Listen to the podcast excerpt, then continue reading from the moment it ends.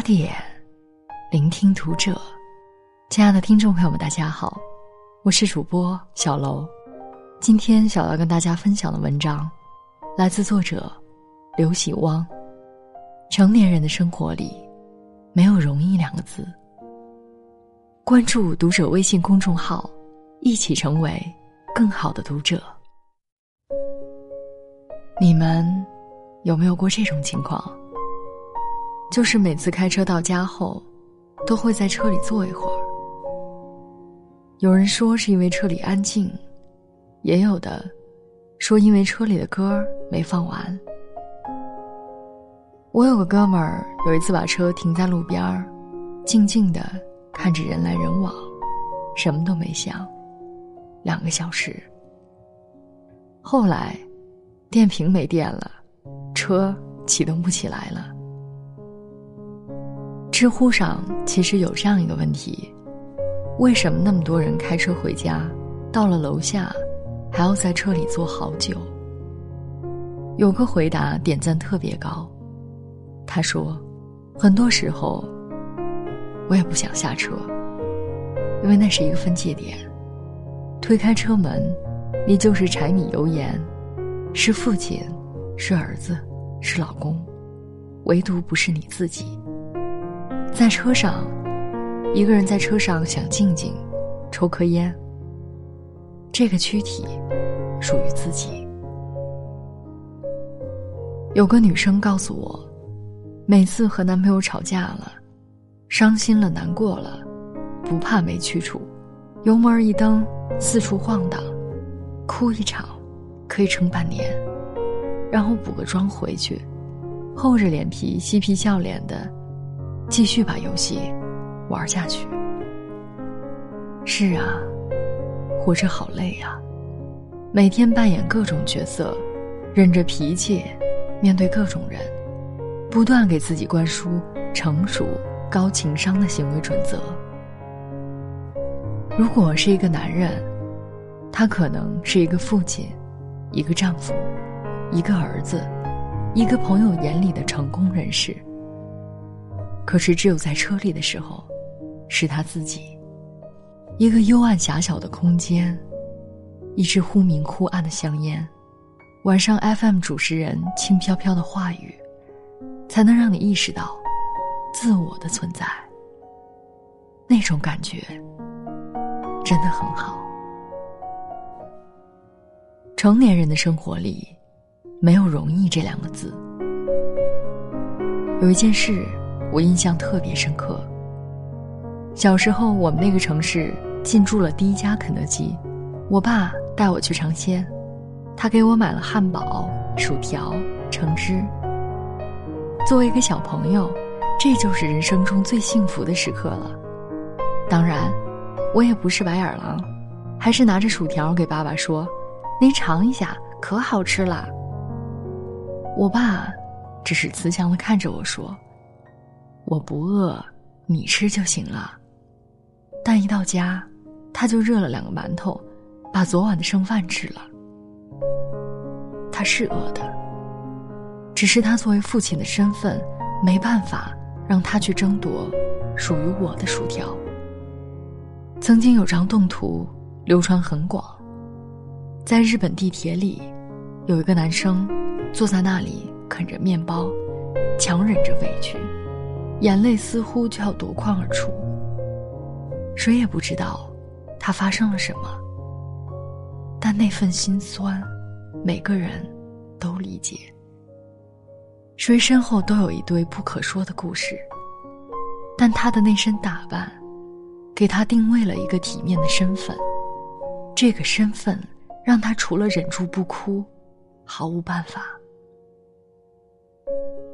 这个杀手不太冷里。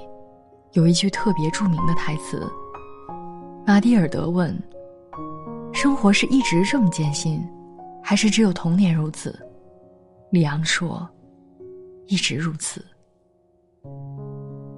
成年的代价，就是会失去自我，因为我们只能把真实的自己藏在车里，打开车门走出去，就必须得微笑着面对每一个人。我有个朋友 Amy，是一个特别容易欢脱的姑娘。如果一个人有关键词，她的关键词就是笑。特别喜欢讲段子，给我们推荐的电影都是喜剧。就算工作和生活中遇到啥问题了，她都特别乐观，导致所有人一有负能量就跟她倾诉。昨天晚上十一点多，她扛着大包小包来找我时，一脸疲惫。他加班很晚回到家，被房东赶出来了，说租期到了，不租了。为什么不提前通知？房东任性，Amy 一点招都没有。我没见过他这么不开心的样子，所以都不知道该怎么安慰他，而他却反过来和我开了个玩笑。你说我这波水逆是不是过了点儿？他的轻描淡写。让我心里发堵。这时候，他电话突然响了。他说：“嗯，我挺好的，已经吃过了。嗯，工作蛮开心的，新租的房子离公司很近，十分钟就到了。哎妈，你就放心吧，我都这么大了，能照顾好自己。”接电话的时候，他身上背着的那个大旅行包还没放下。看着他坚强的样子。我都想哭了。我说累了一天了，早点睡。他依然笑嘻嘻的说：“你先睡，我还有个方案，明天交。”那时候已经十二点多，我先去睡了。半夜起来想喝点水，发现艾米坐在沙发上，没开灯，只有腿上笔记本的光映在她的脸上，满脸泪水。我不知道他这样哭了多久，甚至看着他木木的表情，我都觉得他可能都不知道自己哭了。一个人最彻底的崩溃就是这样，悄无声息的、毫无生机的默默流泪。这让我想起来以前看过的一个热门微博：现代人的崩溃。是一种默不作声的崩溃，看起来很正常，会说笑，会打闹，会社交，表面平静，实际上，心里的糟心事已经积累到一定程度了。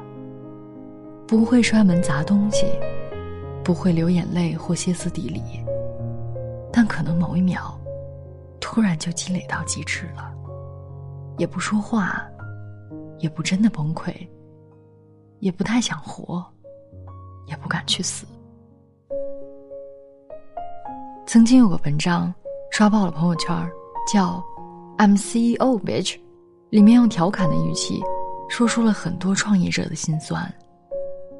我当时把这篇文章转给了一个创业狗朋友，还没两分钟，他就给我发过来一串哭着的表情，然后发过来一段文章中的话，我睡得像个婴儿。每两个小时就大哭一次。我经常头一天还觉得拥有整个世界，但是第二天，我会觉得世界正在离我而去。他说：“这就是我现在的生活。”这个朋友，从来在我们面前都是一副意气风发的样子，充满正能量，甚至当我们有不痛快、熬不下去的时候，都喜欢和他聊天儿，因为他太积极了。可这些积极的背后，却是头发都快掉光的焦虑，和每晚默默的哭泣。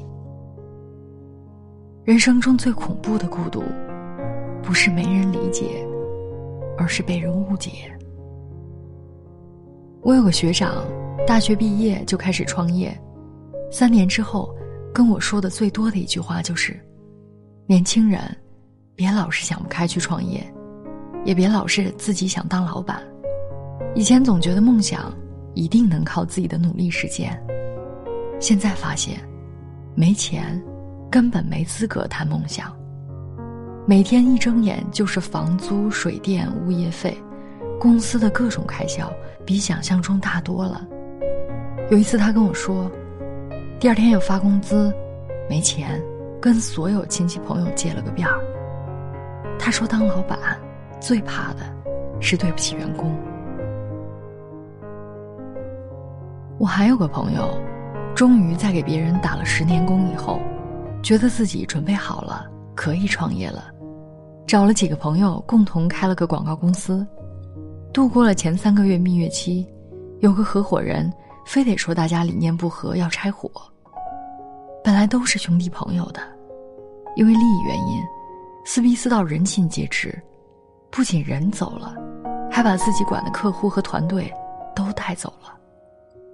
创个业，连当年一起尿过炕的哥们儿都翻脸了，朋友却根本没空难受，还有下个月的工资要发，还得给供应商结账。他必须得赶紧找新的客户、投资人，给人心惶惶的员工们打鸡血。他想哭，想吼，甚至想和那个哥们儿打一架。但是他什么都不能做，只能在每天下班后，去家附近的小花园儿，看看大妈大爷跳广场舞，收拾好自己的心情，回家笑着面对父母妻子，陪孩子玩儿。他后来跟我说，就是在看大爷大妈跳广场舞的时候，他哭了，因为他看着他们满脸的高兴，特别羡慕。他在别人眼中，是负责的爸爸，有担当的丈夫，孝顺的儿子，赚大钱的老板。但他自己知道，他就是一个快被榨干的，面临中年危机的男人。连跳广场舞的幸福都没有。每个人的生活，从来都是不容易的。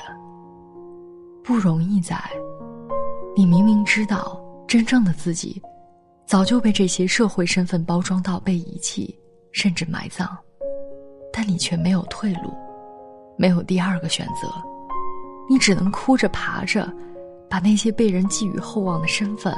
扮演下去，可每个人，无论爬得多辛苦，演得多艰难，内心深处，还都会有一个微弱到快熄灭的声音，不停的拷问自己：生活的意义到底是什么？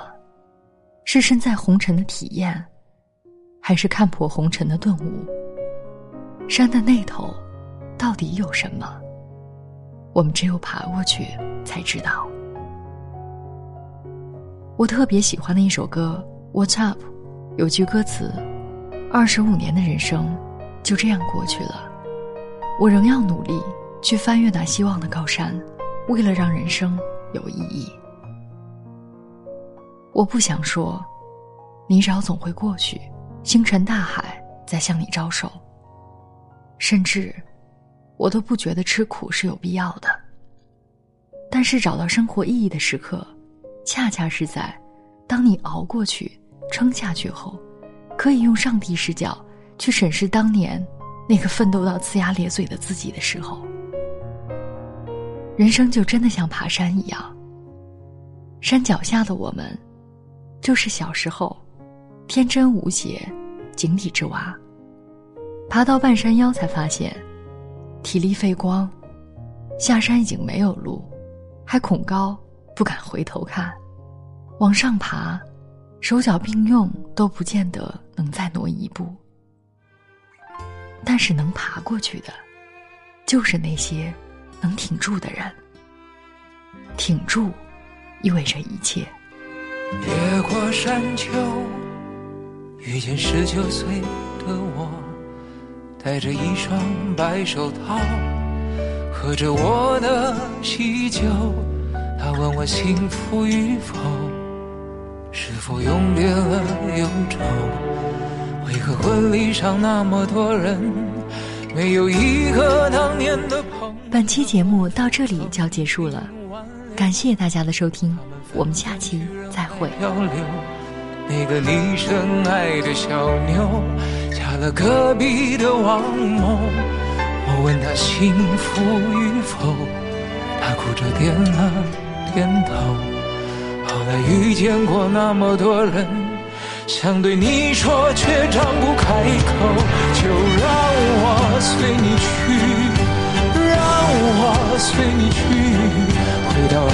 二十岁狂奔的路口，做个形单影只的歌手，就让我随你去，让我随你去，逆着背影婆娑的人流，向着那座荒芜的山丘挥挥衣袖。